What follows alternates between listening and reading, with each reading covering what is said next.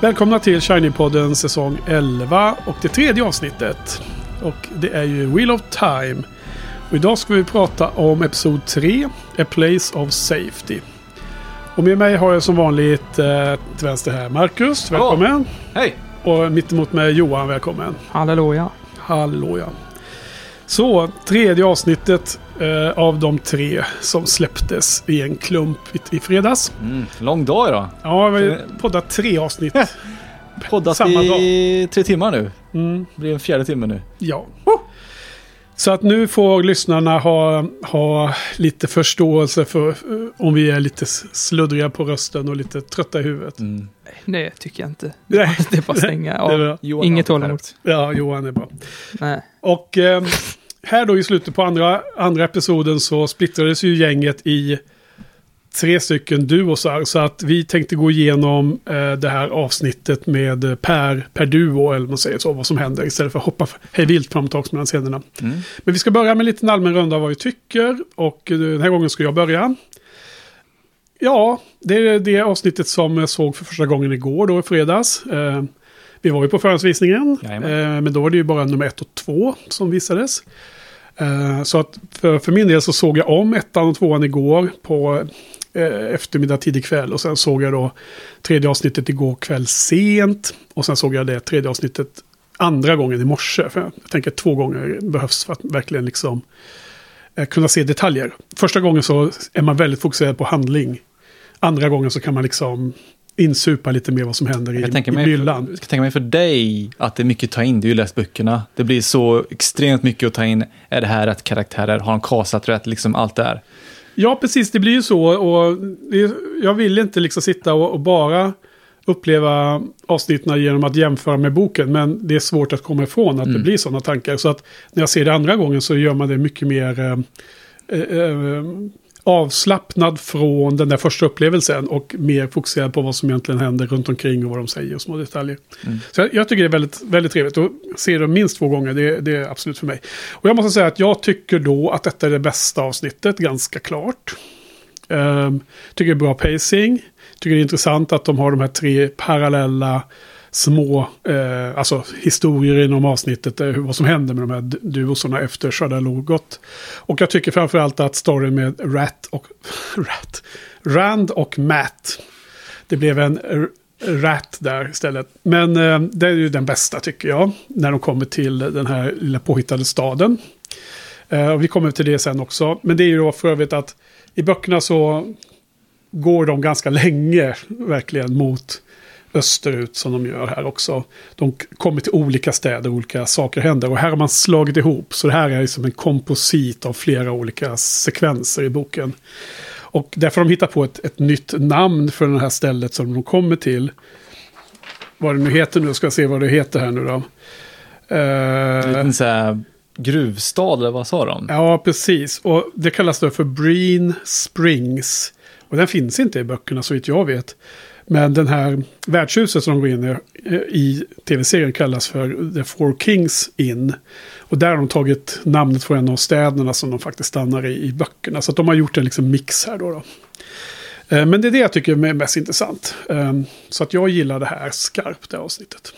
Du då, Marcus? Jag håller med. Det är den bästa avsnittet eh, av de tre vi har sett nu då. Ja, Ehm, nu fick vi mer gå in på karaktärerna och Jo. eh, liksom vad som motiverar dem och att de verkligen känner varandra väl. Mm. Liksom. Eh, jag tror att de nämnde i serien att, uh, vad tror du, eh, eh, Land, eh, vad heter han nu då? Eh, vad, vad tror du de rör sig mot? Och går de hem eller rör de sig så här? ja just det. Det, det andra gänget. Ja, så här, men jag, jag känner dem så pass väl. De, de rör sig lite, men då gör vi också det. Ja. Eh, och eh, den här gruvstaden med eh, Land, vet han nu då? Rand Rand. och Matt. Jag måste hem och bara Ja, öva in de här Borde sätta upp en plansch med alla så att vi kan Ja. peka. Kan vi inte göra det? Så vi kan peka på dem och Ja. säga så här, nu pratar vi om den här. här, här ovanför plasmaskärmen. Ja, och så vill jag ha så här röda trådar, så här relation Exakt. till dem sådär. Det Vi ska kanske bli... kan dra upp det på din plasma-tv här. En en bild Jag på alla karaktärerna. om det finns någon sån som man kan lägga upp en, foto. Det finns ju i Apple TV. Ja. Absolut. Jag gillar avsnittet. Ehm. Ja. Johan? Ja, men det är typ samma, jag säger samma sak igen. Jobbet var sist. Ja, nej men sam, samma sak som jag har sagt Ja. förut, är att så här, ju mer eh, man får av karaktärerna, desto bättre. Och här tycker jag man får mer. Och ännu mer så, så här, ibland så är det jävligt irriterande, typ, typ de här relationerna mellan Rand och Tom, Matt, Random Matt. Eh, eh, så här, varför är ni osams om det här? Alltså, Ibland så är det ologiskt, men jag gillar deras gnabb.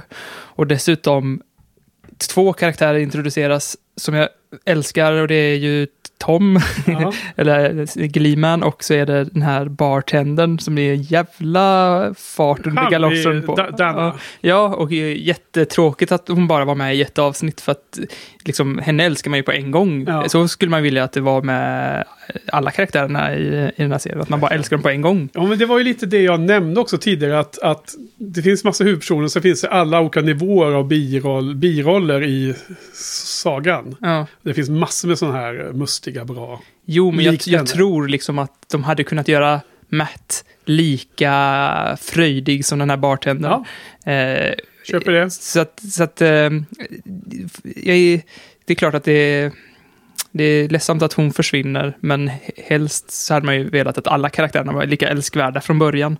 Och Men eh, sen var hon en friend of the dark, tyvärr. Ja, jo, men det, det är ju bara... Ingen är perfekt. Ingen är perfekt. Ja. Det, det, satanism kan, det kan hända den bästa, liksom. Ja. Men Hon hade väldigt bra motivering varför hon var det dessutom. Hon var ju bara jävligt less på sitt liv, att hon var låst. Hon ville ju bara att det skulle bli fri från... hon vill ha förändring. Rör Ja, om i grytan. action. Det var liksom som att jag vill ut och resa och se Stone Out Here och uh, Trollocs. liksom ungefär. Ja. Så här för förrådde och de så här, Ja. jag vill se lite action, kom igen! Ja, The Dark One, kom hit! ja, ja. Nej, men jag Eh. förstod henne. Jag förstod på ett sätt som man inte alltid förstår i böckerna eh, Friends of the Dark, eller Dark Friends som de också kallas. Så jag tyckte att det var bra jobbat av showen faktiskt. Det var inte den grejen att de som hjälp, hjälpte Dark One att, eh, att hitta The Dragonborn Mm. Fick någon sorts belöning, eller de blev... 27 oskulder. Ja, Ja, men hon, hon trodde det i alla fall. ja, men de, de, de blev väl liksom eh, polare med Dark One liksom. Ja, hon trodde det i alla Ja, fall. ja. Det, det, Dark Friends tror det ofta. Mm. Sen vad som i verkligheten sker är kanske lite annorlunda. ja, du säger med stort leende. Jag, Så inte så bra. precis, jag, jag, jag tror att man, utan att riskera spoila som är generellt eh, allmän fantasykunskap är att den högsta ondskan i de här världarna brukar inte vara så himla milda mot även sina egna eh, fotsoldater. om They don't så. share power. Exakt. They don't share power, exakt. Det är det ifrån? Sång ringen. Ja. Nej men eh, kul att höra. Fortsätt Johan, vi bröt in på din. Eh, ja, och den andra karaktären är när Gleeman. Jag älskade hans eh, relation till eh, Matt. Ja. Matt ja. Tom Marilyn. Ja, Tom, Tom, ja. Tom, Och Matt. Tom och Matt. Det, så här, det började väldigt skavig relation, skakig relation där och, Mm. och eh, älskade slutet när han hade stulit tillbaka sin, sin coinbag där. Ja, precis. Så att det, det, hela den interaktionen var nice. Och även att de får, får in så himla mycket mer humor i det där avsnittet när han, när han är lite sarkastisk mot den där läskiga gubben i, i korgen där som de kom in i den här staden. Ja. Så bara, ja, sån här borde vi ha i Edmundsfield. Det Ja, är det. väldigt charmigt. Ja. så jag gillar att det, det, han får ta ut svängarna lite mer och sådär. Det har jag sagt många gånger. Ja. Det här är ännu mer verkligen. Ja men du, eh, jättebra. Du leder oss in här. Vi hade ju tänkt att nu går vi igenom de här olika duosarna eh, eh, var för sig. Vi kan ju börja med, med Random Matt då, när vi är inne på det. Ja, Ja, det är väl de jag chippar. de, jag gillar också det. Nu, nu tar vi det göttigaste i avsnittet och pratar om det direkt då, tycker jag. För att du har, har lett oss in i detta så bra, Johan. Först och främst så tycker jag att man, man får en bra känsla för att eh, Matt och Rand, men också Perrin i de andra avsnitten, att de är väldigt gamla vänner. Och jag tror att det är precis det är ganska naturligt sätt att de är ibland håll, håller de med varandra, ibland inte. Och liksom, det är ganska ologiskt ibland, men det, jag tror att det är så det är i kompis, kompisrelationer. Det är liksom, om det är alltid logiskt och alla säger det de borde säga, då är den väldigt konstruerad relation. Som bara finns i en bok eller filmvärld. Mm. Så att jag gillar det här att, att känslan runt deras tre dynamik är lite kaotisk hela tiden. För det är precis så jag tror att tre dudes i 20-22-årsåldern är om de har levt upp till Man, man märker som har lite historia tillsammans. Att de inte alltid har kommit överens. Mm. Att, eh, och nu börjar deras dåliga sidor komma ut lite sådär. eh.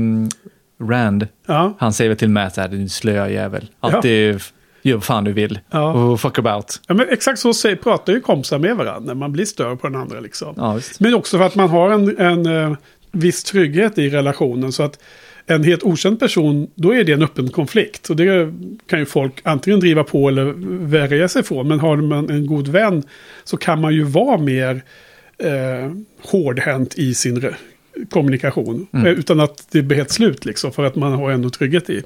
Så jag, jag gillar den, den beskrivningen.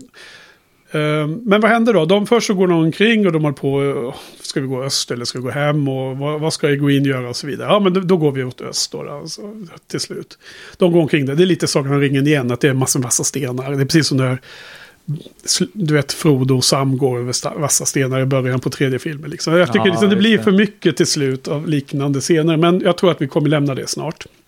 Ja, det är lite samma så här, fellowship is broken. Det är alla Ja, splitter, det- blir splittrade liksom. Så att det är så slutet på andra filmer. Men, ehm, och den här staden är då som sagt en komposit. Och den här Dana är också en komposit. Så hon finns inte i boken. Men hon representerar ett antal olika saker som sker dem. Inklusive det hon gör i den här. Ehm, det är valet av hennes namn känns som en blinkning till bokläsare. Som en riktigt djup deep cut från den andra boken i bokserien. Som jag tror att det finns ingen chans att de egentligen återkommer till i tv-serien. Men jag tycker att det var lite kul att se den. Lägga märke till den själv, liksom. upptäcka den i eggen, om man säger så. Nu, nu ska jag gå ut, efter vi har poddat ska jag gå ut och kolla hur de stora drakarna inom fandomen säger om detta. Se om, jag, om de håller med, om de säger samma. Ja, jag vet inte. Vilka är de stora drakarna? Nej, men det är de här YouTube-kanalerna. Ja. Da- Daniel Green och Nablis och eh, The Dusty Wheel och Matt Hatch och de här. Sen finns det ju Facebookgrupp, en svensk, eh, som jag just upptäckt. För att vi stod i kö med en av Jajamän. moderatorerna, Jajamän. Eh, Daniel. Så hej, hej till Daniel, hoppas han lyssnar. Jag, jag sålde ju in... Det är många Daniel här. Vadå då? Din, Daniel Green. Din Dan, Dan, Daniel Green, Ah. Daniel i Göteborg och Daniel på Ja, ja. Facebooks... Ja, eh, ja, Shout exakt. out to da Daniel Green. Ja, men det var så lustigt för att det var någonting vi, vi, vi pratade om när vi, när vi eh, fikade här mellan inspelningarna här och avsnitten är just att i de här fantasyvärldarna så heter ju aldrig folk exakt samma. Fast här i vårt liv, alla heter Johan eller Ja. Da- Daniel eller så. Ja. Jag känner jättemånga Johan i alla fall. Och eh, eh, det här är liksom, det är bokstavligen mer än 2000 namngivna karaktärer i hela bokserien om jag kommer ihåg rätt. Eh, och ingen heter exakt samma, vilket är så himla konstigt om jag jämför med vårt liv. Så minuspoäng till Wheel of Time. Nej, det så ju alla. Alla fantasyböcker tror jag. För det, apropå ingenting, men vi var, vi var ju på park och såg eh, Ja, ja. serien. Jag blev så paff att det var så, att det var fullsatt. Ja. Att det var så, sånt tryck den här. Jag trodde att det skulle vara en halvfull bio Ja. för att se en, en tv-serie på bio liksom. Is Nej, det, safe? var, det var ett jädra tryck alltså. Ja, men det var... Ja, det var Och Kodjo var där och skrek. Ja. Ja, det var ett litet klipp på SVT till och med från den här eventen. För vi såg ju någon som stod där fram och filmade. Det såg ut som man hade en liten handhållen kamera. Och det hamnade på SVT. Men, men eh, precis, men det, när de kommer in där den här eh, staden så går de ju förbi den här eh, krigaren. En Aiel, Aiel är ju folkslaget som eh, Tom senare beskriver lite mer. Och han har blivit liksom dödad med massor med pilar. Eh, Och Matt ser den här kristallen han tycker ser dyr ut. Och sen är det Dan och allting. Så vad tycker ni om hela den här sekvensen? Jag, jag tycker det bästa i avsnittet. När de kom in till staden. Men allt som händer dem med de här förvecklingarna, dialogen, lite humor. Man, kan inte, man kan inte säga att allt är det bästa. Jag menar, alltså, är av de här tre eh, Aha, ja, ja. du och sådana som man Ja, följer. pre- precis, det är min favorit du också. Jag, Ja. jag chippar dem, absolut. Ja, men jag håller med det här med humorn där då. Men jag tycker hela den där, eh, om vi tar mer i detalj då, om vi ska bryta ner det, okej, jag förstår. Det här med att de blir rånade av den där eh, luffaren inne på baren. För man ser att han, han, ja men det är någon snubbe som ser ut som en scruffy old man. Ja, men lite så här, han, han typ spelar full, full Ja. och liksom råkar, råkar put- putta omkull andra människor. Ja. Men när han gör det så snor han ju pengar. Liksom. Ja, och han gör det först på Rand, men då får han ju inte tag på några pengar. Men sen gör han det på Matt, och då har ju Matt haft sina pengar för, för eh, öppet liksom. Mm. Så att då blir ju Matt av med dem. Men sen gör ju Tom det tillbaks på den gubben, så det är ju Tom som får de där pengarna. Mhm. Han, känner, han, känner, han känner till det tricket. Ja, han känner till det tricket. Och det lustiga är ju att Matt är ju också, känner ju också till det tricket, för han snor ju tillbaks pengarna från Tom i slutet, efter de har begravit Aiel-mannen. Visst, visst. Så att, så att Matt kan ju, han är ju fingerfärdig nog, men han var bara inte på sin vakt där inne när han kom in på värdshuset. Mm. Han är van att vara den som fingrar. Ja, Inte den som exakt. Ingen blir fingrar. Nej, precis. Ja, men jag, jag tycker det är ganska kul där när, när, när Tom bara behåller pengarna. Och man ser Matt bli så jävla frustrerad. Och Rand sa, "Nej, lugn nu, vi kan liksom inte börja slåss här inne. visst. För liksom, han bara, nej, mina pengar. Ja, men det, han spelade ju precis en låt. Och eh, alla skulle liksom pitcha in en liten peng där. Och han Ja. fick ingen peng av dem. Så att, då han- behåller jag den här. Fick han en hel portmonnä Ja, istället. visst, visst. Om du ska spela det spelet, då En tar man- jag hela pengen. En man purse. Ja. jag, jag tyckte att han lät som, eh, vad heter han eh, som spelar björnen i Sagan om ringen, svensken? Gun, Gunvald Larsson. Ja, Micke Persbrandt. Micke Persbrandt, ja. Persbrandt. Det var, fan han låter jättemycket som Micke Persbrandt. Är han svensk eller? Så kollade jag upp. Och han var ju dansk den där spelemannen. Nej, är han inte finne då? Nej, dansk. Dansk. Ja, ja, ja, just det. Dansk. Ja, ja, dansk. Så Det är det, en annan som är finsk. Sorry, jag blandade right. ihop. I hate dwarfs, but I hate orcs even more. ja, men, så, här, så fort han börjar sjunga så bara, det här låter svenskt på något Ja. vis. Ja, är Stolt över själv att jag plockade upp att det var en skandinav i alla fall. det var inte helt perfekt engelska alltså. Nej, men Ja. han var ju skön, han gillar jag. Ja, precis. Och eh, den där sången, var den för lång och jävlig? Eller jag, jag, jag kollar ju hur lång det var också då. då. Tyckte ni att den kändes lika lång som när Moraine berättade om Manetheren? Det här är väl en annan sak, för det Ja. sjöng de istället för att berätta om en sång. Ja. Om man hade sa- satt upp sin lilla stol där och berättat om en sång i fem minuter, då hade jag skip. Mm. Eh, men jag gillar ju att, att eh, han, eh, vad heter han nu, barden? Tom? Att eh, han, också, han känner igen sig hos Matt. Att, eh, för Matt, ni kanske hoppar för långt här då, men Nej, nej. Matt, Matt han ville ju ta den här lilla kristallen från det här liket. Ja. Och eh, han förstod ju att alla har haft en Ja, man Alla kan, kan vara ha en tuff- desperat alla kan vara per- desperata period, liksom. ja. Så, här, så han bara vände sig om och så här, gör din grej, se till när du är klar. Otrolig scen egentligen. Det, Mm. jag, jag- jag, tycker att de där stegen, där när de ska begrava honom och hela Mm. den dialogen, överraskar mig flera gånger i Ja. dialogen. Just att det inte är det att man kan förstå vad nästa s- Ja. sägning är. Jag tycker de överraskar mig lite och det är ju jättespännande. Även- Det är ju lite Ted Lasso över det hela. Ja, men Tom också så här, även liksom lär Matt så här, lite heder också. Så här. Ja. Om, om du har liksom rånat ett lik, det minsta du kan göra är att begrava det. Liksom.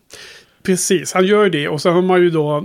Showen har ju sålt in att Matt stjäl ju det här armbandet i första avsnittet som att han är en tjuv. Och jag stör mig ganska mycket på det. Jag tycker inte att det är rätt personlighet. Men här tycker jag att de betalar tillbaks lite för att... Ja, jag tycker det jag läser in när Matt plockar på sig värdesaker som är en sak, det är den här kristallen. Då hittar jag också en liten häst som är karvad. Just det. Och det, det tänker jag att det är den krigaren som har hållit på och sysslat med för att typ ha något barn hemma, någon dotter som man vill ge den till eller sånt Ja, där. det. Och det finns, jag tror inte det finns så mycket hästar borta i hans hemland för det är liksom en wasteland. Så att det, antagligen är det lite så att visa, det, det, det finns, han har sett hästar i sitt liv men de har nog inte det riktigt. Så att det, det passar in att han skulle kunna visa så här finns det i Westlands liksom. Och jag tror att Matt ser det och blir berörd och så börjar han ju tänka på systrarna liksom. Tvillingarna. Mm. Så att det känns som att han, Matt tar det av nöd tvungen där av det här liket. Man ser på honom, han spelar jävligt bra Barney Harris alltså. Man ser det på honom att han, han mår ju inte riktigt jättebra av att råna en död person. Ja. Men jag gillar honom också. Han är den enda som inte går runt och viskar hela tiden. Så Mm. det är jävligt skönt bara att höra och se honom. Ja. Och, och nu när vi kommer in i tredje avsnittet, jag glömde säga någon slags favorit i nummer två, men jag menar, första tyckte jag Moraine var dominerande för hela avsnittet.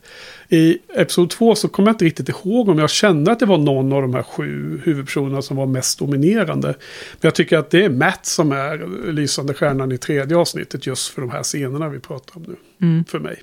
Jag tyckte ju uh, Perrin var jättebra bra i avsnitt två. Ja, Det var då han blev lite min favorit, för han, man såg att han, han tyckte det var jobbigt. Han, man ser att han är man säger man, bekymrad över att han dödade sin fru. Liksom. Det Han- tynger honom. han lider av det Han lider av det. ja. Och även det här att vargen slickar hans sår. Så, Ja. bara, ja, Vad, är- vad är det som händer? Intressant att han liksom han har någon sorts koppling till naturen. Ja, vi pratade inte han bli the dragonborn? I don't know. Ja. Vi pratade inte riktigt om det i förra avsnittet, hans sår, för det känns som en sån där zombie-bite som man... Ja, det Gömmer blir bara värre liksom. och värre. Men, Liksom. och det måste ha hänt då mitt i kalabaliken när han och Laila kämpade mot två Trollocs där inne, gissar jag. För jag, man har ju inte sett honom bli skadad specifikt efter det. Ju. Nej, nej. Nej, det var nog mitt i Det- fighten där. Väldigt spännande att se vad det här leder till. Mm. Men nu Eh. blev Matt min favorit. För det också. ja, visst. Ja, men det är ju det är skönt, alltså det är ju så otroligt eh, synd. För att jag tycker nästan att, jag tycker nu att alla passar väldigt väl in som jag sa redan i första podden. Alla sju huvudkaraktärerna. Castingen svinbra. Men nu också sett dem i tre avsnitt. De har mer kött på benen. Jag tycker Matt är nog fast den som sätter... Barney Harris är den som sätter karaktären. Mm. Om, det är nästan så att jag skulle säga att han är nummer ett. Och, och nu vet ni kanske inte det och nu kanske man eh, bryter många hjärtan även bland lyssnarna. Men det är redan väl känt. Han dör. Känner ett bra... Sen, Ja. sen, nej men det är värre än så. Sen, Värre? Sen, ja, sen ett bra tag tillbaka så det känns Just det, att han är ju, om, han är ju omkastad i andra säsongen. Just det, fan det har jag glömt bort. Oh, är det bråk med regissören eller? eller? Man vet inte. De har inte sagt något så att eh, jag tror att det enda rimliga är att han måste ha, ha, ha en allvarlig sjukdom eller psykiska problem som gör att de inte vill prata om det ens. Hade det varit att han hade liksom, ah, nu ska han åka i fängelse för att han har gjort ett brott, då hade man liksom kunnat säga det eller något sånt där tror jag. Men om det är väldigt personliga problem så tror jag att man håller det locket på. Mm. Så de har ju kastat redan en snubbe och de spelar ju redan in säsong två. Mm. Och den andra är ju... Nu säger ju Rafe Jadkins att eh, det är seamless och det är så fantastiskt. Den nya är så himla bra. Han är ju lite biased om man ska Han är, li- han är lite biased. Ja. Ja. Rafe. Han, det, var, kunde vara så här, ah, det blir inte lika bra. det skulle vara lite lätt överraskande att nej, fan hela, hela showen är död. Skittråkigt. Ja, Jag ger upp. jag ger upp. Nej, men, Man får göra det. Ja, men, alltså jag, jag gick och tänkte lite så här att det vore nästan bättre om, om det skaver lite med Bar- Barney och Harry så att det finns någon slags känsla av att ja, men det kanske blir bättre med att byta. Men nu när jag bara känner så här, ja, man är ju Matt liksom. Då, ja, det, jag tycker det är fan jävligt trist alltså. Ja, minst fan vad tråkigt. Det är inte alls bra. De får liksom i showen att han får någon här brännskada i ansiktet. Och Alltså- måste ha ett bandage runt huvudet. Ja. Och så, säsong två. Ah, det här, mitt ansikte har läkt. Det ser så annorlunda ut. Ja. Ah, jag vet. Och, jag- och jag, det, det mest konstiga jag såg på nätet runt när det här kom ut då, för då var ju folk ganska chockade faktiskt av alla fansen. Men det var ju så här, ja men det var ju folk som blev eh, utbytta i Game of Thrones, så det gick ju bra. Och så var ju som, exempel var ju The Mountain. Du vet, som man aldrig såg ansiktet på mer eller mindre. Han var tydligen tre olika skådisar eller något sånt där som, som var med under alla säsonger totalt sett. Som The Mountain, du vet. The, The Hounds bror eller vad fan det var. Och jag bara, men vad fan, han såg mig aldrig. Han var, var aldrig någon närbild. Det är ju någon, mer, någon det dialog. är ju mer som att de skulle byta ut han, dvärgen. i- Tyrion. För, för, för, för, ja, Tyrion, för Tyrion och Tom är lite samma typ av karaktär, lite roliga liksom. Mm.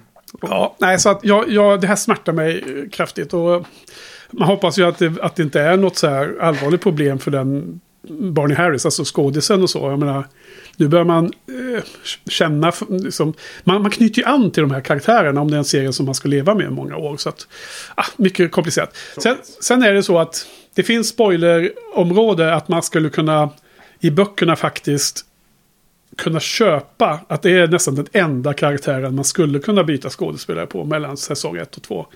Men jag känner att det blir för stor risk att eh, spoila någonting om man går in och, och förklarar vad jag menar med det. Men jag tror att Ray för dem kommer ha en del att jobba med att kunna mildra effekten av det här bytet. Alltså, i, så här, det händer saker med karaktären down the road i böckerna. Som skulle kunna motivera att det helt plötsligt blir en liksom annan eh, feeling runt personen. Det finns förändringar i person i Mats eh, his, eh, ark här liksom. Så att nu får vi leva med ett annat uts... Eh, Har Ja. Marcus spoilat vad som händer med den karaktären kanske? Marcus. Marcus ja. Med brännskadorna i ansiktet. Oh, Ja. nailed Ja, it! ja, precis. Nothing but net. Ja, han gjorde det.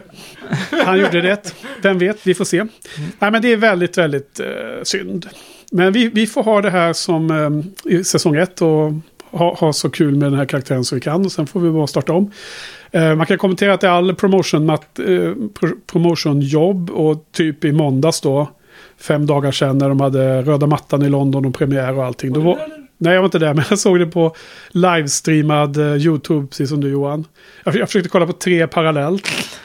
Da- Daniel, Alltså, Daniel Green och alla de här igen. Eh, det gick ganska bra för att de var ju de var som i kö, de kom efter varandra Det var successivt. exakt samma bild i alla tre. tre. Nej, inte Från olika vinklar bara. Ja, exakt. Lite, så var det. Men det var inte... Ja. Skitsamma. Men då är ju inte Barney Harris med. Han är ju inte med i någon av de här intervjuerna. Eller på, Och ingen som sagt något heller. ingen har nämnt ett enda ord om honom. Det känns ju som att de uh, youtubarna har, liksom blivit tillsagda. Locket- Inga, inga ja. frågor om Barney nu. Nej, precis. Och locket på med det. Och, men som sagt, eh, jag tycker att det på något sätt skapar utrymme för en jävla massa spekulation. Så att i någon mening kanske det varit bättre att säga vad det var. Så folk bara får liksom lämna det. Den frågan. Men eh, fan, fandomen är ju väldigt bra i den här. Wheel of Time, det är ju min bild av att det är väldigt eh, trevliga folk som, eh, som hänger i den här fandomen. Så att jag tror att folk liksom inser att nej, men vi, vi gräver inte det här. Liksom. Om, det, om det inte berättas från showen, då, då Men ska det inte... jag, jag tror att de eh, har ju, de har ju lindat de här kända youtubarna runt lillfingret. Ja. De, de får ju swag och de får grejer hela tiden. Så jag tror inte att man liksom ens helt kan... De kan inte ge en biased eh, recension till exempel. För att de, de har så stark... Jag kommer ihåg när jag spelade Pokémon Go. Då hade de också så här att de, de största Pokémon Go-spelarna de fick ju vara så här representanter eller något sånt där för Pokémon Go. Då fick de komma så här och presentera live-event och grejer. Och sen om det var någon som misskötte sig, då bara frös de ut dem totalt. Och, ja, så att, Ja, för att eh, Amazon Prime har ju varit, och hela showen då med Rafe och allihopa, har ju varit otroligt eh, aktiva ut mot fandomen innan de här två senaste åren nu då. Medan alla har väntat och pandemin och förseningar och allt vad det är. Så att eh, de har i alla fall eh, engagerat sig. De har ju använt det som en promotion-kanal ja, verkligen. För, de har ju haft så här unboxing, typ så här ölglas och Ja. jackor och böcker och så, ja. Ja, och för de lyssnare som inte har koll på vad som hände där runt eh, premiären i måndag som var en sån här eh, i London där då. Så, så dels var det massor med förhandsvisningar i USA och runt, och runt om i världen. Och då var det massor med Twitter-accounts som är kända i fandomen som blev inbjudna så att det var värdar för de visningarna. Lite som Kodjo var, var hos oss i onsdags. Eh, och då var det som misstänksamt nog så var det de allra största var inte med på den listan. Och då visade det sig att fem stycken, tre Yo- YouTube-kanaler och två stycken eh, av de största webbsidorna med en eller två personer per varje då. Blir alltså bjudna till London. Bu- Business class, hotell, allting. Flyga över på Amazons kostnad och stå på röda mattan och intervjua live och sända på YouTube. Det var det man kunde kolla på vid klockan sju på kvällen i måndags. Och det var ju Danny Green och alla de här. Och eh, det är klart att han säger själv så här, ja men vi, vi, vi får säga vad vi vill i, i, eh, i betygen och i våra reviews. Vi, inte, vi har ingen mun, mun, mun, mun, munkavel eller liksom är styrd. Men samtidigt självklart blir man ju påverkad när man blir liksom wined and dined. Ja, jo men Ray Fine, nej Ray Fine heter han, han vet han som... Judkins. Judkins. Han, Okej. han kan ju också säga vad han vill. Men konsekvenserna är ju att då tar de in någon annan som gör det här. Om han, om han, om han hade sagt så här, det här kommer bli skit när inte Ma- Matt eh, är, är med längre. Då hade de ju ersatt honom Ja. liksom. Han får säga det, men det får ju Jo, konsekvenser liksom. Välkommen nästa år. Ja. Nej, men jag förstår vad du menar och, och de här YouTube-kanalerna kan nog bli utfrysna mycket lättare än Ray Judkins, men jag förstår precis. Ja, men precis det är som de här Ice Dice, att de får inte, de får inte ljuga, men de kan ju säga sanningen. ja. ja. Nej, men... En ehm, bra serie. Den var inte dålig. mm. Bra Ja. frisyrer. Ja, för fan.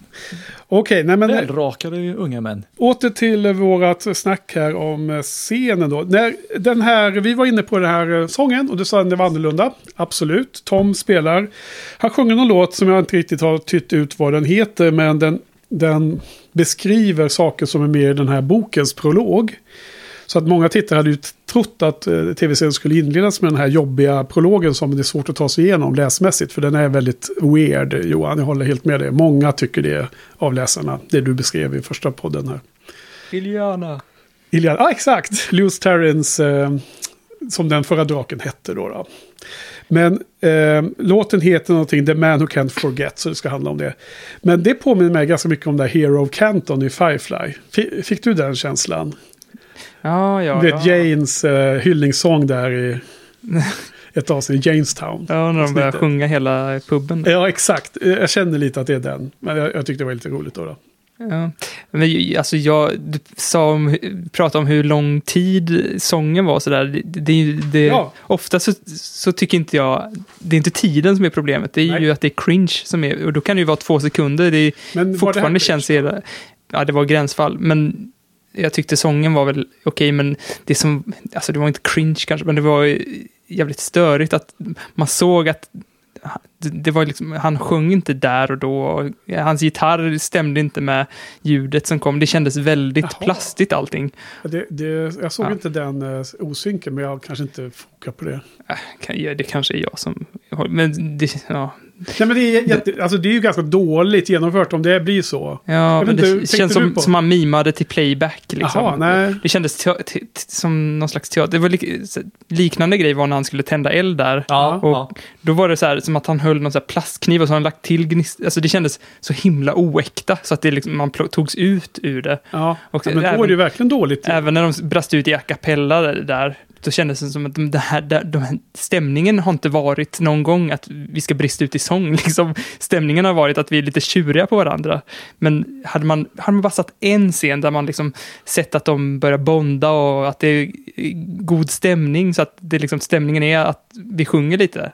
Då, Ja. då hade den blivit så himla mycket bättre. Jo, Det Alltså- känns som att det borde hänt något däremellan. Du, så ni bråkade precis, det är inte, det är Jo, inte sångläge. eh, nej, jag, jag, jag köper vad du säger. Samtidigt så tror jag att jag läser in mycket mer att eh, för mig är tyngdvikten på att de är gamla vänner mycket större. Så jag tror inte att jag behöver se en scen där de bondar. För att de har redan bondat för många år sedan. Däremot kan jag köpa din... Eh, när du säger att det inte är den här tonaliteten. De är ändå jätterädda rimligen. De har blivit chockade för några dagar sedan med Winter Night och de är fortfarande på Ja, flykt. men Det liksom. tror jag inte. Alltså, jag, jag tänker, jag kommer inte ihåg vad det var för film, men det är sån här eh, militärer, du vet. Eh, jag kommer inte ihåg vad det var för film. Ja, men de går ju så här mitt ute i slagfälten och sjunger liksom för att det och det tycker jag är nice, liksom att visa på att även när det, det är som mörkast så har folk fortfarande kvar hoppet. Och Mm. liksom, Jag tycker inte det är fel att visa det, att de sjunger. Nej. Men de har precis bråkat. Stämningen är inte att vi sjunger. Så det, det är där jag tycker det skaver, inte att de är, liksom, att de är rädda. Nej, men jag sådär. förstår, jag förstår din... eh, Jag förstod det, men jag bara säger att det finns, det finns ju... Man kan ju tolka också lite olika. Jag håller Ja. inte med om allt du säger, jag är med om huvudsakliga kritiken. Men, Det men är cringe. nej, nej och sen, men sen så har vi den skillnaden är ju att för mig betyder det här lite mer som man läst i boken då. Att det finns den fanservice-biten hela, vilket gör att man slår av den kritiska eh, ögat lite när det väl kommer in i och förstår vad det handlar om liksom.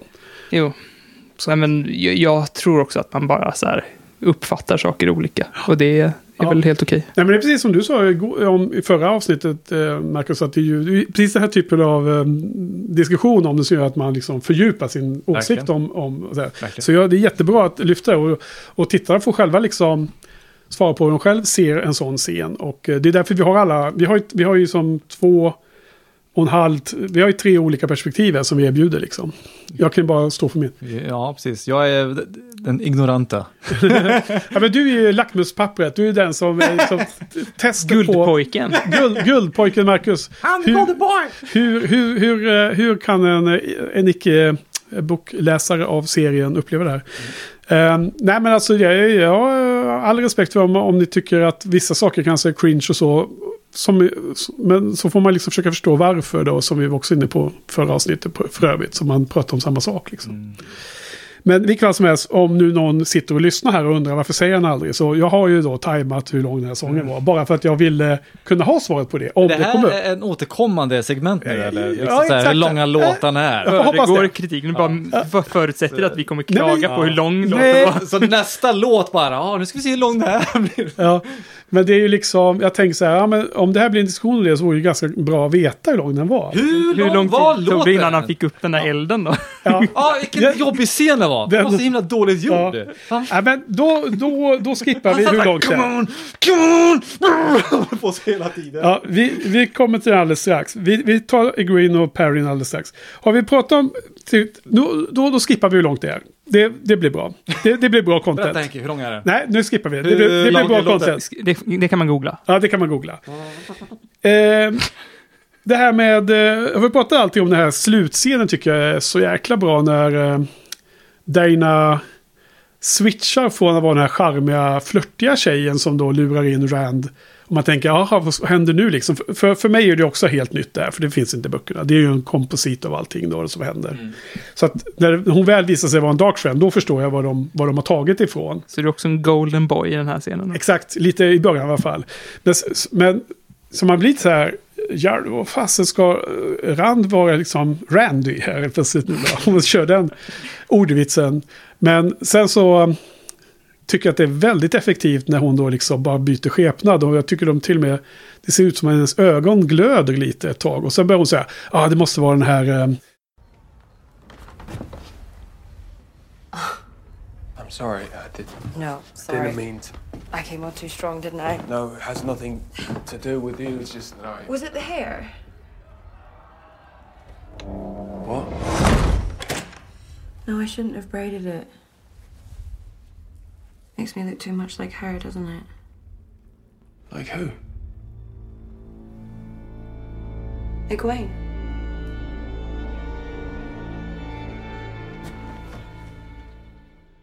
den här eh, Braden liksom, som får dig att tänka på Egwene. Och han bara, what the fuck, Ja, hur vet du Jag det? gillar också den. Så jag, jag tycker den, den switchen var väldigt effektiv. Jag trodde att hon skulle volta honom. Nästan, ja. Ja, för bara, get on the bed. ja. Så alltså, du har hon liksom svärdet, bara, get on the bed! ja men, precis. Mycket den stämningen. Ja, Ja. men han, Stänger han, dörren och låser den och bara, get on the bed. Ja. Och, men det är också någonting som har, har pratats mycket om Jordans skriv, skriv alltså författarskap är ju att hela, hela The Wheel of Time, där har ju switchat på ehm, eh, könsrollerna. Så från att det är en manlig magiker med en kvinnlig apprentice eller hjälpreda så är det en kvinnlig magiker med en manlig warder. Som du frågar lite vad gör warders? Ja, de är ju bara hennes hjälpreda, muskel, eh, kompanjon, res, reseföljeslagare. Men de är inte mer liksom. Det är den kvinnan i paret som är den viktiga, om man säger i den här världen.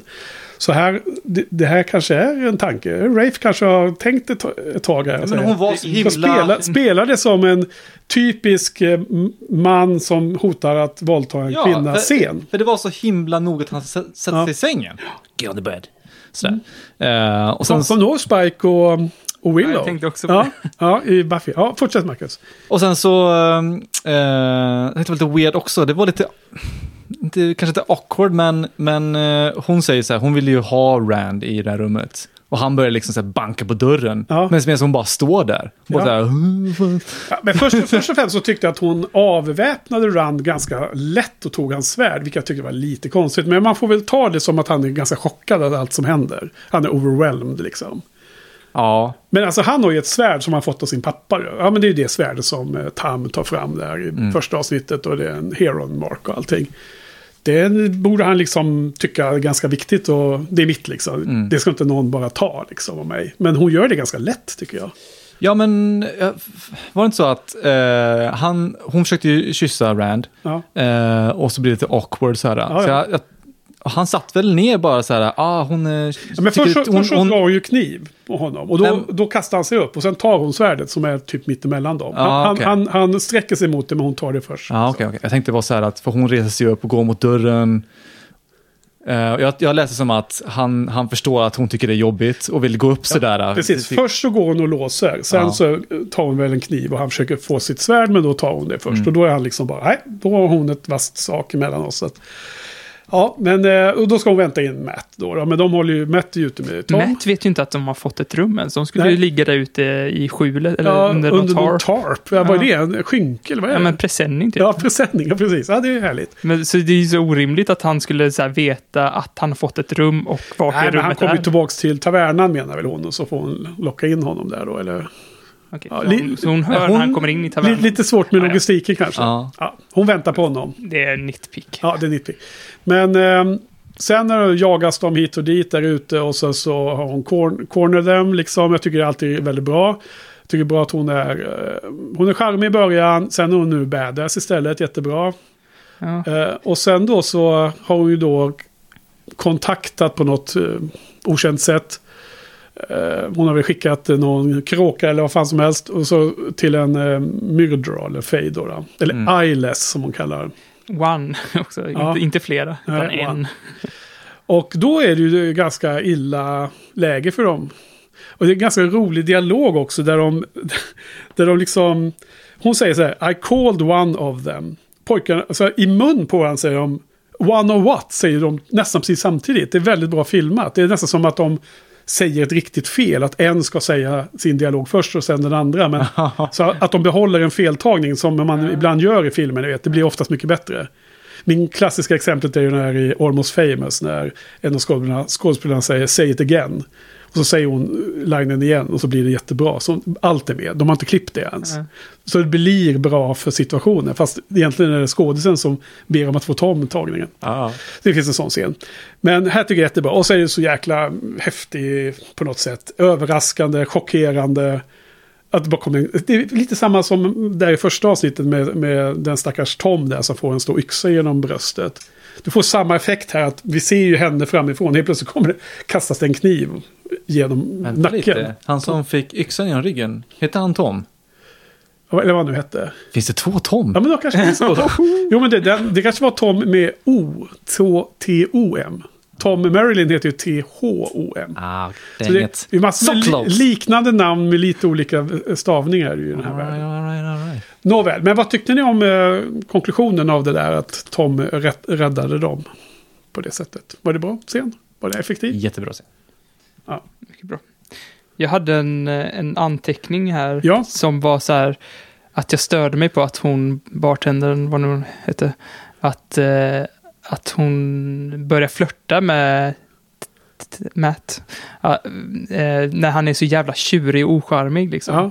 Ja, jag tänkte också det. Och sen så liksom fick jag svar på det. Det var ju att han, hon försökte charma båda två. ja, precis. Så att det var inte helt, det var inte orimligt ändå. Men Nej. han borde ju tänkt på så här, jag är en jävla fitta nu. kanske, inte, kanske inte någon brudmagnet direkt. Det här är något som är fel här. Nej. Fast i och för sig så försvann ju han i, iväg med Tom den andra. Matt smög iväg själv först och så kom ju Tom ikapp honom där. Ja. Men den, den, den scenen är jättebra. Matt är ju butter och ganska sur. Jag tycker han blir mer och mer butter under hela avsnittet. Han blir liksom... Han surnar hela tiden. Mm. Och därför så är det extra fint tycker jag när, han, den där, när de introducerar sig till varandra, och han och Tom. Och eh, de, showen har gjort vissa ändringar i Matts bakgrund eftersom de nu ska vara äldre och de vill etablera Matt i en viss karaktär. Och hemma i eh, The Two Rivers så har han ju en alkoholiserad mamma och en bastard till pappa som håller på att snuska runt, får man en känsla av. Det är ju som den. Och hans mamma eh, säger till Matt, du kommer att bli precis som din pappa och odåga och... Gonna be a prick. Ja. Och det känns ju som att Tom Marilyn känns ju som väldigt mycket en fadersfigur här. Så jag tycker att den relationen känns klockren från första början här då. Svinbra. Eh, Man vill ju se mer av dem. man, Man vill ju se absolut, man vill se bra mycket mer av dem. Mm. Eh, men sen blir det ju en sån där eh, Jan Jing-form igen. Just det, i början. Nej, här när, när, när hon, Dana, Dana, Mm. eh, hon tjejen, har fått, har fått kniven genom halsen. faller hon ju ner. Sen zoomar de in på blodet som rinner ut i en Jaha, vattenpöl. Och så blir det en sån uh, tår. Man ser även tåren i början. Ja, okej. När hon är i det kalkbadet och dödar den här uh, Trollex. Ja, då blir det det också. Ja. Ja. Precis. Exakt när Nynaeve uh, har dödat trollet. Det är lite Vi har inte weird. pratat om det ännu. Nej. Det händer ju både i början och slutet här. Ja, men det är lite weird att det blir en, uh, den här tår... Uh, Ja, men det är ju bara, det är liksom en sån där slags... eh, eh, det är någon slags... eh, eh, showen kör med symbolik, eh, metanivå nästan. Att Ja. här visar vi fansen att det är den här, den här eh, ja, för, Dragons fang överallt liksom. för jag tänker så här att det var någonting som Trollex gjorde. Att de liksom, det här var deras grej, den här tåren liksom. Men sen så blev det av blodet. Då blev det så här, ja, det, random att den blev, jag förstår symboliken. Att det var den här poolen som var den här, typ en ring liksom, så blir den här yin och yang. Ja, Men att, att blod ska forma jo, men, den här symbolen. ja jag vet. Det, det, jag tror att det är på gränsen till att bryta fjärde muren nu. Det är nästan som en karaktär vänder sig till kameran och börjar tilltala oss i publiken. Jag tror att det är showen som kommunicerar med oss nu. Mm. Jag tror inte att det här är in-world realistiskt. Att blodet i båda de här fallen blir en sån här yin yang Mm. Nej, man skulle ju kunna tolka det som, eh, vad heter de här, eh, det finns ju olika tal i naturen, vad heter de här, Fraktioner? eh, ja, ja men precis, vad, vad heter det? Fraktal? Ja, precis, två, tre, fyra, sex, ja, Ja. Eh, eh, som, som går igen liksom i naturen Mm. överallt. Det, det skulle kunna vara något liknande här, att den här yin-yang-grejen är som ett sånt fraktaltal som går igenom den här världen. Eller det är ju eh, kanske liknande värld som våran. Men eh, att Kanske det, ja. det har hänt något i världen som har rubbat den här, eh, Mm. fan jag kommer inte ihåg vad det heter, men de här fraktaltalen, att de, att de blir som en yin-yang istället. Ja, precis. Om man, om man ska tolka det här in-world och det inte är någon slags metanivå där eh, showen bara ger lite fanservice. Då skulle man väl säga att liksom i den här världen så är ju The Creator har skapat allting och så är det som en väv. Så att all, all liksom, allt som händer sker i någon slags osynlig väv. Så det kan hända att det här skapas naturligt i den här världen. Ja, jag för mig att de, de, de, de nämner någonting i serien så här, the wheel gave me this Ja. role, liksom. Man vävdes in i Ja. handlingen liksom. De Så- pratar i sådana termer ja. Ja, så, att, så det finns typ en liten högre makt de, de lyssnar på, eller de, de litar på att... Eller förklara gärna. Ja, alltså det har inte kommit till showen ännu, men det, det, de har nämnt ordet Taveren och det är ju någon slags... Så att, eh, men skitsamma, jag, jag, jag tycker symbo, eh, symboliken och, eh, inte symboliken men eh, formen att, att känna igen den på olika ställen tycker jag känns som liksom knytpunkter som vi fans kan, kan götta oss åt oss lite. Så att, men nu har vi pratat om Matt och Rand. Jag tyckte det var en bra sektion, eh, sekvens. Sen eh, personligen så tyckte jag nästan att det, de andra två var likvärdiga. eh, Men jag tycker nästan att Egwene och Perrin var väl det som var minst intressant. För att de sprang omkring. eh, Efter Sha- Shagalo... Lo- eh. Vad fan heter det? Logos. Logos. Så eh, är de ute på den här steppen. Och så är det liksom... Det låter som att det blåser en storm. Men jag tycker att det syns inte som att det blåser så mycket. Så att jag tycker det är lite dåligt genomfört. Det är nitpicking. Men jag tycker att det störde mig lite. Men det tog, mig ur, tog mig ur Ja, jag tyckte hela den ljudmixen var weird. Ja. Som du säger, det var vind och så har de, det låter som typ en hel armé av vargar bakom dem. Det så här- Hela tiden. Ja. Det, och, det, och de ylar och skäller sådär. Ja, vargarna överhuvudtaget där gick inte ihop med ljudet. För att när eh, Perrin blir omringad av vargar så ser de här vargarna ser ut som jätteglada hundar bara. Ja. Men ljudet är att de så här, morrande Men, vargar. men menar du liksom. skogen i förra avsnittet eller? Ja, både skogen Ja. förra avsnittet och det här avsnittet. För det är ju vargar i det här avsnittet också. absolut, absolut. Men just där de blir omringade Ja. var ju första gången man fick se ja, vargarna.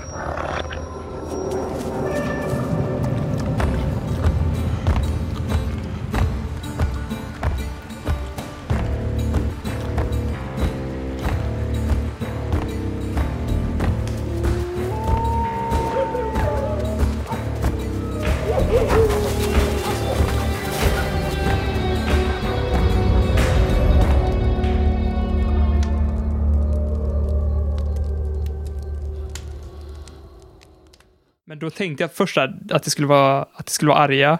För att det ljudet och stämningen var det liksom. Men sen så kom de fram och slickade Ja, precis. Så att de, de är var inte arga i den. Nej, så att det, eh, det passade ju på ett sätt, men å andra sidan så, så var det en missmatch med ljus, ljudet. Liksom. Ja. Så att det hade nog varit bättre så här att vargarna faktiskt eh, raggade mot honom och liksom visade tänderna.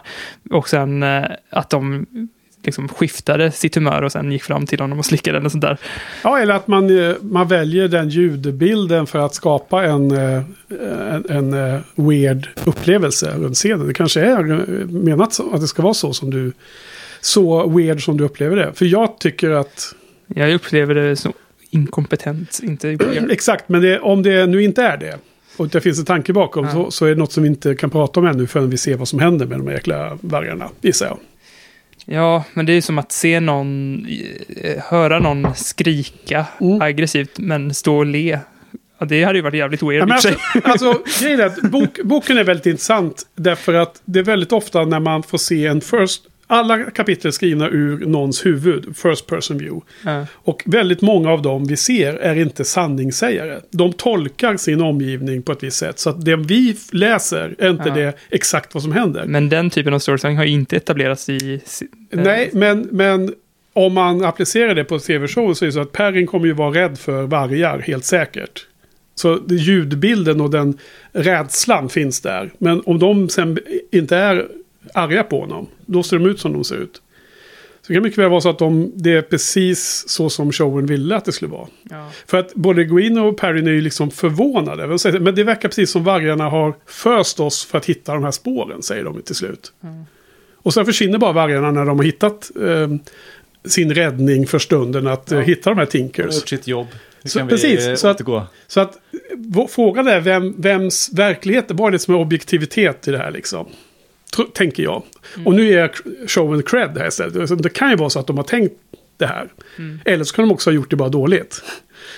ja.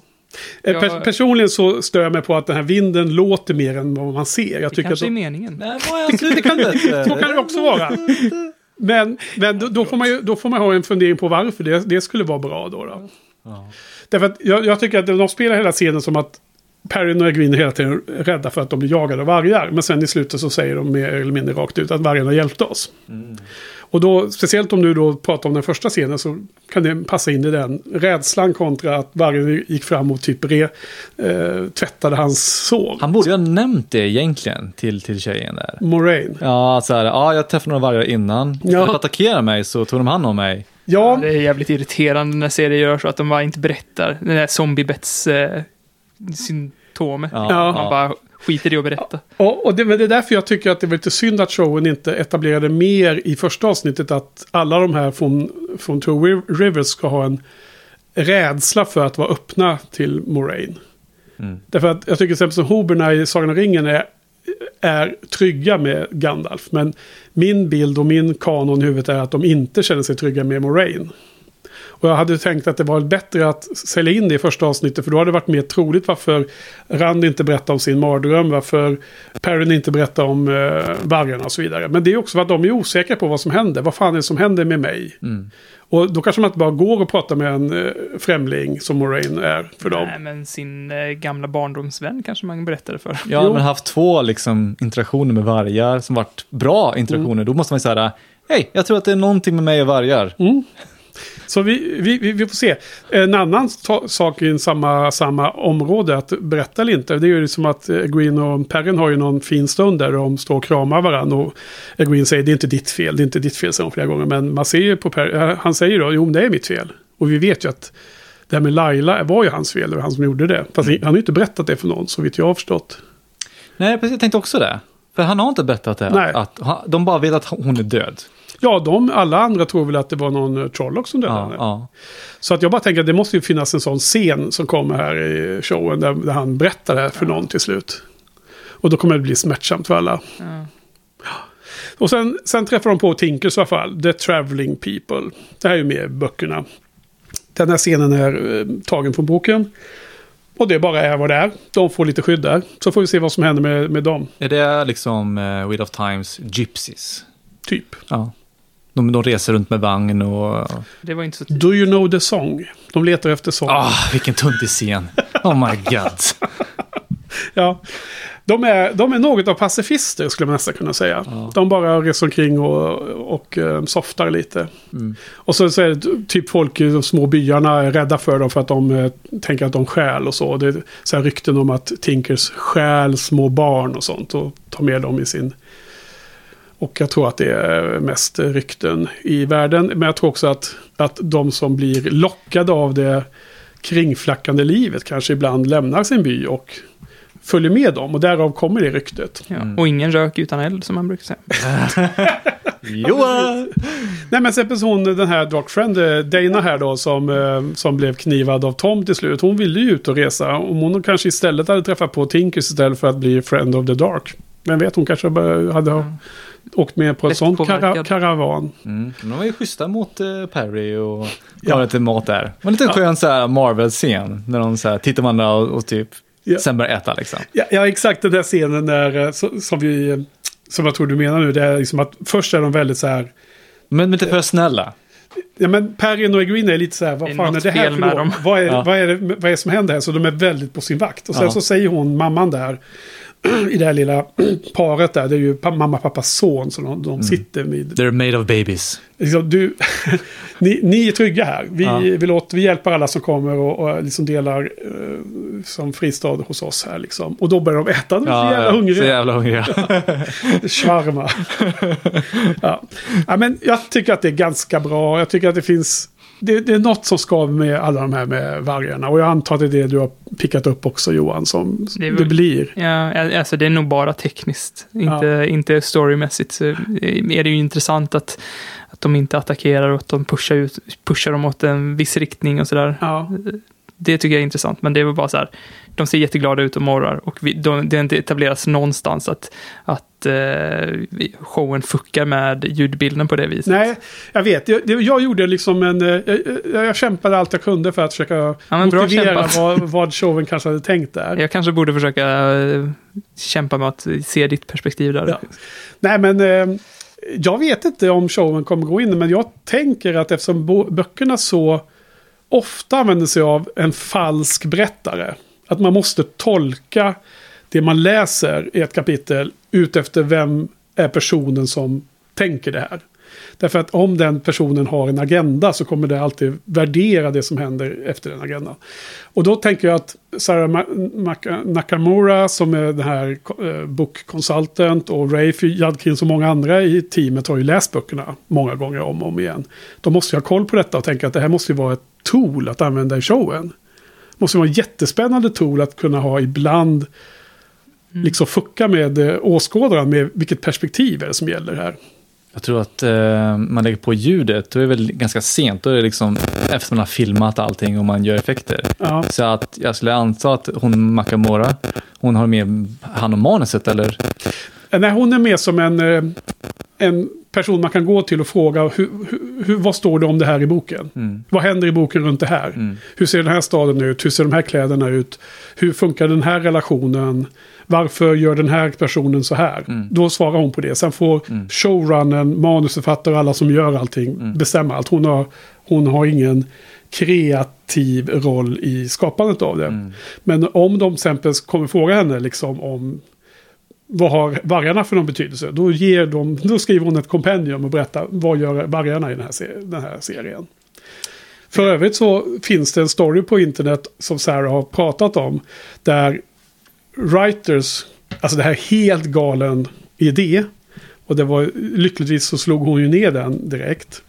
Men för att differentiera sig från Game of Thrones som har vargar i sig, de här dire wolves. Så eh, var det någon som föreslog att vi kunde ha björnar istället för vargar. Det var badass. Tänk en björn slicka såret. Men, ja, men det är också, vargen har en otroligt viktig eh, arketypisk roll inom fantasy.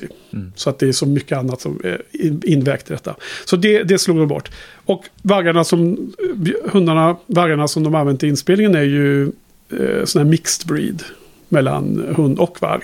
Som en ryss eller något sånt där. Ja, men det såg lite så husky-aktigt ut, så här hundar. Ja, de är tydligen mycket större än hundar och sånt där. Mm. Eller vad det nu var för någon skillnad. Men det är liksom, det finns vargblod i de här. eh, snälla pappisarna som man ser där i, som omringar Perry och så. Så det, det tycker jag är bra. Men eh, har, har vi något mer att säga om Egwene och Perrins lilla resa under avsnittet? Eh, Nej, Nej. du har summerat det ganska bra där. Då har vi den eh, tredje gänget kvar och det är ju Nynaeve som då inleds med att hon tar sig loss från den här Trollocken och dödar honom. Och så blir den här eh, Sedai, eh, Dragons Fang i, i eh, poolen. Och sen så dyker hon upp vid land och så håller de på och käbblar fram och tillbaka. Så jag tycker det är hysteriskt roliga sekvenser när Lan och Na- Nynaeve håller på. Lär känna varandra eller vad man ska säga. Mm, det är bra, men det är två stenhårda personer som ska liksom försöka vinna över varandra. Eller typ, försöka börja lita på varandra. Envishet, Ja, liksom stab- stubborn och liksom ganska spydiga mot varandra. ja. Eh, hon tar ingen skit av honom och han tar verkligen ingen skit av henne. Nej, men jag tror att han också är så här, äh, att han inte är så bra på att interagera med folk heller. Så där. Han är nog ganska ensam med, med äh, vad heter hon nu då? Right. Moraine. Så att när, när nu nu kommer en tredje person, så jag, fuck, måste jag, ta en, måste jag jobba med en till person här, det orkar inte Ja. jag. Fast han, han identifierar ju snabbt att hon är en wisdom som kan ju hjälpa Moraine. Så det är väldigt tydligt vad han är ute efter där. Mm, verkligen, och han vill ju inte vara social med henne. Han vill bara, han står ju inte bara och tittar på henne. Att, han, att hon gör sitt jobb liksom. Ja. Så här. Men, men i början där när hon hotar honom med en kniv, han säger vi vet båda att du inte kommer göra något. Och sen ska hon försöka hon Ja, just det. Så här. Och det är också så här lite överraskande. Han blir bara oj, oj, okej, du försökte hugga mig. me. Och, och sen så bara dunkar ner henne så, hon, så sitter hon bunden vid ett träd i nästa scen. Det är så jäkla roligt. Och speciellt om man tänker sig att Nynaeve kan ha en ganska kort stubin. Hon sitter bunden där och munkavel. Hon gillar inte läget där. Jag hade, jag hade tänkt, för han ger ju henne lite vatten. Ja. Jag tänkte att hon skulle säga tillbaka. Ja, det är nästan på den nivån. Va? Och sen liksom när han, hon visste att han bara funderade på hur fan kunde hon eh, tracka mig liksom. För han, Ja, han är duktig på det. Och hon säger, Men om du ska fråga så fråga då, säger hon så här. Ja. Liksom, och han bara, bara frågar hur kunde du tracka? Hon bara, ja, jag lovar inte att svara liksom. Jävla bra. Fucking... Men, vad tycker du Johan om Nynaeve och detta? Nej, men eh, jag hade nog eh, velat se mer humor från henne. Det, det hade varit nice. Det är i och för sig... Men är, är inte de här scenerna det då, lite? Eh, alltså det låter ju jäkligt roligt när ni pratar om det. Ja. det var inte som att jag sk- skrattade när jag såg det. Men, Nej, inte eh, heller. Men, eh, Man ler lite mer och tycker att de är, karaktärerna är roliga. ja. Ja, men de, de kommer nog växa. Alltså de, de alla växer hela tiden, tror jag. Ja, nej, alltså det är inte samma typ av humor när Matt säger så här roliga kommentarer. Utan här är det mer så här att man, man känner att det pågår något under ytan hela tiden. Man blir mer, jag blir mer så här nyfiken på vad det liksom vem, vem ska vinna nästan, den känslan Mm. av dem. Ja. Det, det är som att de utmanar varandra på något sätt som, som känns spännande. Liksom att det är en kul scen nästan. Som ett omaka par. Ska liksom bli polare. Man vet aldrig. Ehm, Men är det som eh, Kingslayer och hon Bran of Tarth? En- Just Ja, det. typ. Just det. Ja, omaka par i början. Ja, men hade de... Jag kommer inte riktigt ihåg exakt hur deras relation utvecklades. Men de var ju jättegoda vänner sen ju. Ja, men det började lite skakigt. Ja. typ som Tom och Matt-relationen. Det började Okej, lite ja. skakigt. Ja. Just det. Mm. Men de hittar någon respekt för varandra till slut ändå. Det var ju sjukt bra story förresten, i Game of Thrones. Mm. Just Lannister och Briath, vet hon? Brian, ja, Brian. Eh, intressant att se den här... ehm, eh, jo, men när hon kommer loss från Trollocken är ju för att den, den liksom kommer ju med ett mål mat och sen ser den helt plötsligt en kompis som är skadad i magen. Och då börjar Trollocken äta på kompisen istället. Just det. Då kan hon fly. Jag tänkte på det, också bara random tanke, så här, bara, är monster alltid hungriga eller? De inte så här, nu, måste, nu ska vi fightas, så här, för jag tänkte på det första avsnittet. Ja. När det är liksom en kaos, alla med, med trollixarna går och dödar folk så här. Så ser man en som bara sitter där och käkar på en annan människa. Ja. Så bara, men ska du äta nu? Ja. Jag håller på att fightas! Är de alltid hungriga eller? Ja. Då blir jag såhär Seinfeld. ja. Och så, här, men det är en kul, en annan kul scen där med, med troll, trollixarna. Det känns som att de två först pratar med varandra. Ja just Han är så här, Hur mår du? ja men typ vad är det som Ja. händer? Och sen bara, fuck you. Fast, ja, jag tror inte de pratar egentligen, men de måste ha haft något uh, gutturalt utbyte där. För att den, den, den eh, stora som stod över honom bedömde väl efter ett tag att den andra var gone, så nu kan jag börja äta liksom. Ja. Ja, vidrigt liksom. Ehm, just det. nej men... Eh, ja, eh, vad är det som händer egentligen? Ra, eh, Lan rider iväg och sen så ska de gå söderut. Så att, då hörde man i första avsnittet att det fanns krig söderut. Det var ju som det sen visar sig i slutet här nu när vi möter Leandrin, de röda Aes. Så är det ju han som de har fångat. Det är ju en, en manlig channeler som heter Logain. Heter han ju. Som, och den, han sitter i den här eh, buren. Metallburen eh, som han sitter i. Det allra sista shotet. Eller Ja. plastburen kanske. Det här är metall, tror jag. Men det kanske ser ut som plast, vad vet jag. Eh, han, han är ju den som har startat kriget. Eller som för krig nere i Geldan. Jaha. Och han är ju en manlig channeler. Och eh, man ser att han har en jättefin röd rock på sig. Ser ut som kunglig nästan. Mm. Eh, ganska intensiv blick där i slutet. Så det Lan tänker, jag måste ta mig söderut och hitta... Han vet att det finns massor med Aes Sedai där nere i det kriget. Och, han, Mm. och det sa jag också White Cloaks, den där Imon Valda, den villain som vi love to hate. Han, han vill ju åka söderut för han vill ju leta reda på fler Aes Sedai. Det är hans mål, uppenbarligen här. Så att, men Lan har ju tänkt samma. Vi, ja, vi går söderut och sen hittar han ju de här till slut. Då. Mm. För att eh, Moraine håller ju på att dö. Och, och eh, Leanne känner ju exakt vad, vilken, hur nära hon är döden hela tiden. Via deras bond. Som Nynaeve nu nämnde i det här avsnittet. Så det är därför han beger sig dit ner. Och den ser vi massor med röda. Leandrin, det är samma som vi såg i Cold Open-scenen i första. Mm. Och det var ju för övrigt en flashback. För att det hände ju, för länge, det hände ju längre bak i tiden. För att när Moraine bestämde sig för att det inte var The Dragon som Leandrin tog där i första scenen. Mm. Då säger hon vi ska åka till The Two Rivers. Så då är så tar det en viss tid för henne att komma till nutid i, i sagan. Och samtidigt så beger sig Leandrin och dem söderut och börjar fightas mot Logain då. Och, och eh, La- Lan vill ta sig dit för att få att någon ska hela Mm. Moraine. Men han i buren, Ja. han har väl sagt själv att han är The Dragonborn. Ja, han har proclaimat sig som Ja. The Dragon Reborn säger de i början. Jag är Ja. tämligen säker. Ja. Och alltså den som Leandrin tar hand om i första episoden, Cold Open, det är ju någon som är 20 år, säger ju Lan. Mm. Han är 20, han kan tjäna och så här, det kanske är The Dragon. Och Men Moraine säger, nej nej det är inte han liksom. Nu drar vi till The Two Rivers. För det finns fyra ta taviren där, säger hon ju. Varför hon säger fyra vet jag inte.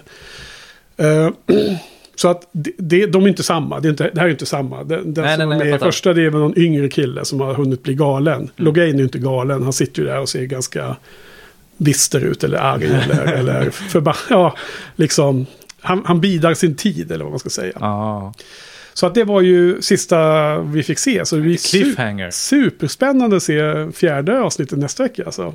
Eh. Ja, jo men jag, jag tror att Logain är en karaktär som är i böckerna absolut. Men som enligt Rafe Judkins har fått en utökad roll i tv-serien. För att du vet hur det är. Man, adaptionen så vissa ökar och vissa minskar för att få balans över tv-serieekonomin och eh, hur en sån eh, dynamik är. Ja, vad tycker ni om, eh, förutom de här roliga scenerna, de eventuellt är roliga då mellan Nynaeve och, och Lan, övrigt då. Moraine ligger och är sjuk i ett helt avsnitt. Är det kul eller? Ja, det är väl nödvändigt kanske, eller hon har fått den här klingan i axeln och Ja. det var lite så här skön scen ändå. Jag tycker det är bara nice när man ser folk typ klämmer en finne eller så här. Det var ganska vidrigt. Ja, men man varulven. klämde, var, jag bara, Ljudet. Ja. jag bara, jag tycker bara, jag bara, bara nice på något sätt. Jag bara ser folk klämmer ut den grejen. Hatar det. Hatar det så jävla mycket. Fast det blev ganska, det blev ganska realistiskt på det Ja. sättet. Det men inte jag bara- saken det- bättre. Nej, Jag bara, det är bara nice när folk bara klämmer ut sår sådär. Det, Ja. eh, Har jag berättat om min Instagram-feed eller? nej. Den har så här rekommenderade videos. Och så, så, så har det börjat komma upp så här pimple popping där. Ja, Och jag Länka. tycker det är så Usch. jävla äckligt. Alltså, så jag scrollar förbi det. så fort jag ser minsta lilla av det så scrollar jag förbi jättefort. Men då Ja. tror Instagram tror jag att så här, han han inte se det där. Vi drar upp den videon igen. Och nu är det bara pimple popping hela min jävla Instagram. Ja, men länka, jag länka. Kan vi, ja, du måste gå in och, och, och säga att du do not like this content. vad heter det så här? Det finns ju sådana här typ pormasker i näsan. Som man kan klämma, som blir så här skitlånga. Det, det, det är ju väldigt satisfying. Åh, fy fan. Det blir ett litet, litet hål kvar i näsan. Ja. Ja, men eh, nu så tittar jag igenom mina lite. Jag känner att, eh, hit, att vi har pratat om det mesta. Va? Har, Johan, har du några mer eh, grejer du ville ta upp? Vi diskuterade ju hela avsnittet innan vi gick in här och då pratade vi om att vi skulle prata mer om eh, den här poolscenen, va? Eh, Ja. När en eh, Trollock kommer in och letar efter Nine där ja, eh, i början. inte kan se. När, ja, jag har för övrigt inte helt koll på vad Trollocks, liksom vad grejen med dem och vatten är. För att de var ju jätterädda att hoppa ner i den här floden där när de åkte över med båten. Ja, åtminstone när de inte kunde bottna. De kan inte Ja, simma. ja, men precis, för att de sprang ju över vattnet innan en annan flod. Ja, men då var det väl eh, bara så Då jättegrunt. bottnar de ja. Ja. ja. Men här i den här poolen bottnar han inte där, eller? Jo då, han bottnade ju där. Han gick ju ner och stod i mitten. Just det. Hon kom upp bakom ryggen på honom.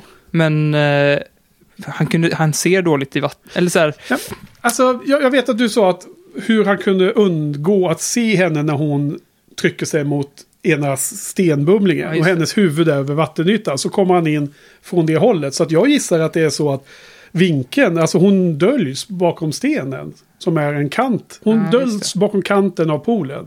Det är som jag tolkar det. Jag, jag, jag tror inte att det är så att det där kalkaktiga vattnet på något sätt eh, gömmer henne. Men sen så sänker hon sig under vattenytan. ja. Det, för när han tittar ner i poolen då syns ju inte hon längre, hennes huvud. Och sen så sticker han ju lite med sitt svärd eller sin eh, så här spear. Det är lite som du vet Gustav Vasa när han uh, har gömt sig i hös, Ja, precis. höstacken. Liksom. Så att, Så att eh, den här scenen var inspirerad av Gustav Vasa. kanske, kanske, vem vet. Ja. Nej, men så, då, har hon ju, då är hon ju under. Men det är ju liksom en sån klassisk eh, hjältescen. Liksom. Hon gömmer sig under vattenytan. Han går ner och hon kommer upp bakom ryggen och hugger honom. Med hans eget svärd. Mm. Ja, det var lite bara, för jag, så tänker jag också, att eh, hon gömde sig bakom stenen sådär. Eh, inget problem att, att de inte ser vatten eller vad det liksom var. Men det var bara lite klantigt filmat bara för att det här rummet är ganska liten och den poolen är inte speciellt stor kändes det som. Så att det känns som att hon, den här skulle lätt kunna se henne liksom. Mm han, de är ganska långa. Ja, det är också kanske nitpick eller? Mm. Det är kanske lite nitpick. Men sen är det ju det är uppenbart att det här vattnet är ju icke genomskinligt som rent vatten är. För det har någonting i sig. Det rinner ju ner på väggarna. Så det är någon form av kalk eller sånt där. Så att det är ju det som räddar henne när hon är under vattenytan i alla fall. Mm. Det, det känns tydligt. Men det är just där när hon mm, trycker sig. För övrigt finns det en liknande i första säsongen Mandalorian. När de är i en klaträsk och det kommer en sån där eh, sån här gående maskin, du vet, ifrån eh, Episod 5. Vad heter de där? AT, ja, det ett Vietnam-avsnitt. Ja, precis. Och det sju samurajerna avsnittet där de hjälper en liten by. Mm. Men då är någon som, då gömmer ju hon sig bakom kanten. Och så skjuter hon och så, här, så kommer den fram och så ramlar den ner till slut. Det är lite samma dynamik i scenen. Gömma sig, lura fram, Ja. komma ner i vattnet. Ja, det är, jag förstår vad du menar. Skillnaden är bara att de är i en stor skog. Jo, jag vet, jag vet. Jag bara, jag bara tänker att den påminner mig om den där Ja. scenen. För att båda liksom gömma sig där under och allt det här. Mm. Men jag tycker att eh, hon får en eh, så här eh, hero stance där i slutet när hon kommer upp i vattnet och kastar sin eh, Yeah. långa braid ba- bakom ryggen. Och det är ju, var ju med i någon trailer eller teaser här som gick ut på internet. Så den var man redan spoilad på. Men det är ju en jäkla häftig scen. Det hade varit bättre om man inte sett den teasern innan. Kan jag tycka. Ja, jag kommer inte ihåg den. Men ja, det verkar alltid vara något problem med de där trolldoxarna när de stöter på vattnet. Ja. Ja, det kanske är så. Det kanske är att han blev eh, inte... Han tittade inte där först. Han tittade om hon gömt sig i... i, i eh, hon har gömt sig inne i eh, grottan någonstans. Och Mm. sen började han titta ner i vattnet. Det var för sent. Vad heter de här, uh, i, i, på Island så har de ju små vatten. Geyser. Geishor, så har de, ju- de har ju liksom, eh, man kan bada i. Varma liksom. källor. Varma källor. Blå lagunen, ja, ja, ser Blå ut. lagunen, precis. Så såg ja. vattnet ut ja. Ja, ja, ja. Ja, ja, precis. Jag har varit och badat i det. Det ser så här mjöl, mjölkigt ut. Precis, det är så här att man, Smutsigt. det man, man knappt kan se sin hand i Ja. vattnet liksom. Så var det. Exakt så var det. Ja, precis. Eh, var det något mer vi kommenterade under fikat innan som vi har glömt att ta upp nu? Det var det. Content. Har du något annat du kommer ihåg från avsnittet du ville prata om? Jag tror vi har summerat det ganska bra. Okej. Ehm, igen så kan jag bara tipsa om det här extra materialet som finns. Ehm, och eh, nu hittar jag inte det bara för det, men eh, jo. X-ray. Ja, exakt. Det är någon eh, legacy eh, om Rafe Judkins. Kul. Och sen Origin Stories är The Greatest Warder. Det är väl, tar de fasta på att det är Lan som är stor fokus här på när Moraine är sjuk. Och han håller på och jobbar och hjälper henne. Är han den bästa orden? Eh, nej, men jag vill inte eh, svara på den typen av frågor som liksom bygger på att ha läst 15 böcker om och om igen. Så nej. Ja, så svaret är ja. Kanske, ja, nej, vem vet. Eh, Watch and, watch and find out, som de brukar säga på internet. Mm.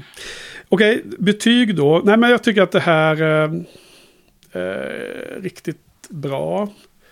Det eh, finns fortfarande en, en klar bit upp till liksom max. eh, Top of the crème de la crème. Top of the line.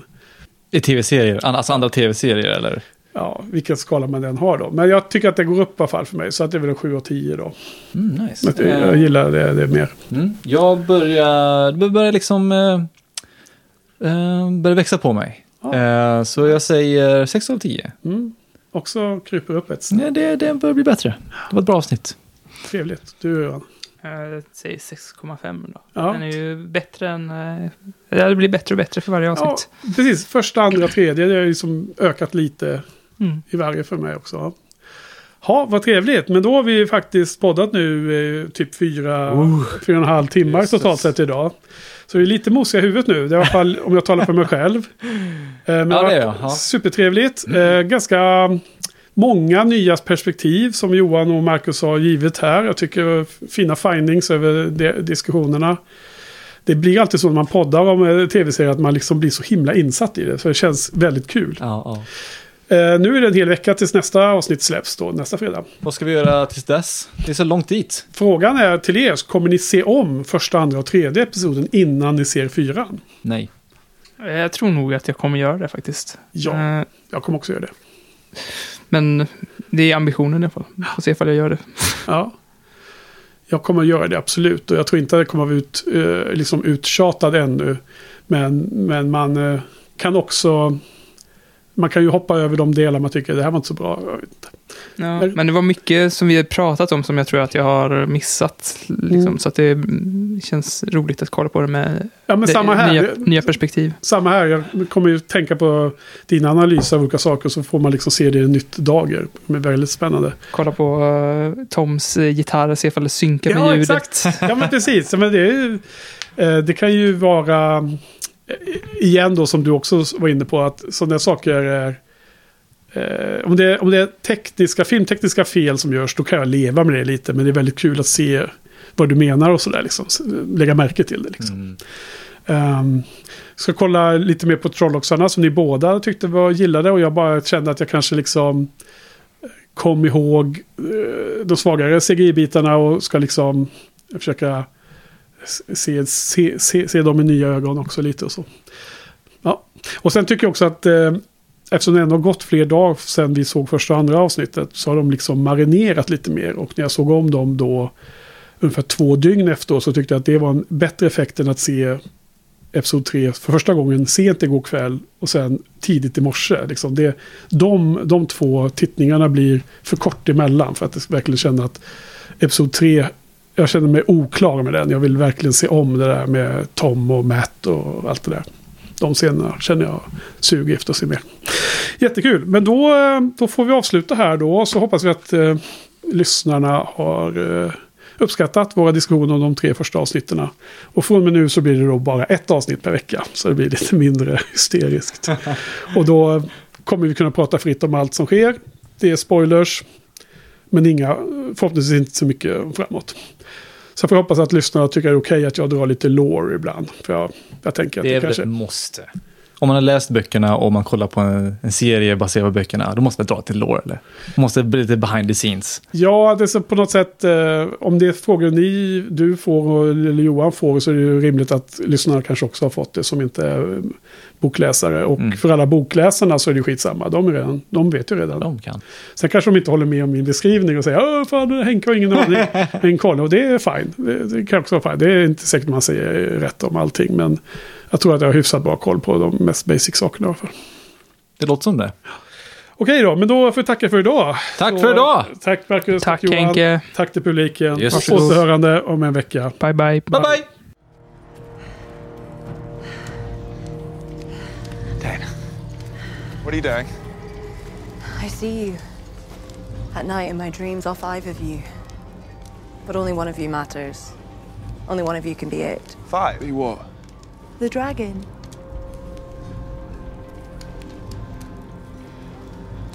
Who are you? Doesn't matter who I am. What matters is who I'm gonna be. The last time someone brought the dragon to the Dark One, we still remember his name 3,000 years on. Is Shamiel. And to think of all the people who serve the Dark, from fishermen to queens, it will be me who brings you to him this time. Me.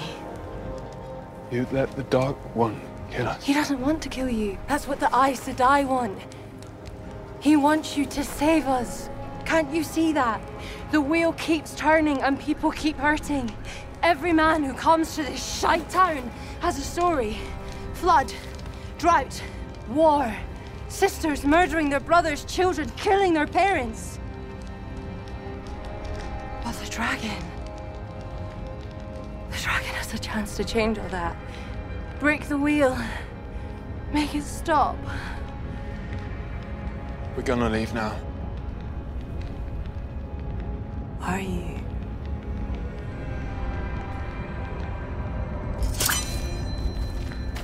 I called one of them.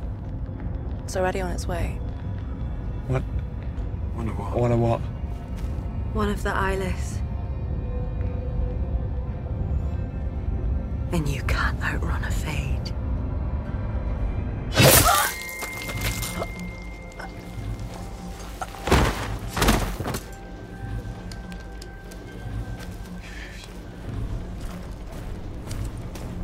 You just... Didn't you hear her? She's a Darkfront boy. Sworn body and soul to the Dark One. If what you said is true, we need to leave now. We're not going anywhere with you. Suit yourself if you think the fate will be better for company. Where are you going? East. And fast. Are you coming? East is good. East is good.